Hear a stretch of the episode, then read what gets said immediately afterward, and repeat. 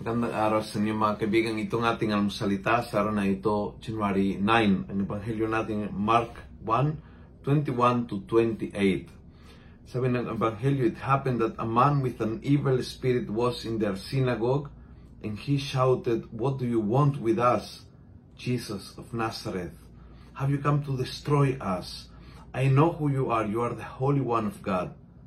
Then Jesus faced him and said with authority, Be silent, come out of this man. Ang demonyo ay maingay. maingay, sumisigaw, nagtaas ng boses. Ah, anong pakialam mo sa amin? Anong hinahanap mo? Ah, kilala kita. Yung mga ganyang expressions ay talagang diabolic. Ang, ah, ang tao na mahilig magtaas ng boses, sumigaw, mag-insulto, hindi galing sa Diyos. At ang response ng Diyos sa mga ganyang ingay ay, shut up, tahimik, tumahimik ka nga. Kasi ang Diyos ay nagsasalita sa katahimikan.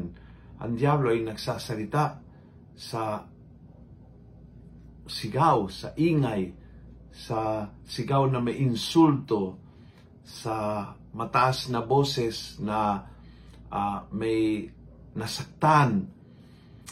Maganda na suriin kumusta ang iyong pananalita. How do you talk to people? Ikaw ba'y madalas nagtataas ng boses, sumisigaw, nakakainsulto ang sinasabi?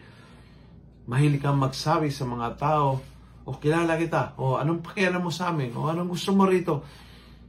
Yun ay all expressions ng masamang espiritu na natagpuan sa taong ito na sumisigaw, demonyong sumisigaw, gamit ang taong ito na natagpuan sa loob ng simbahan.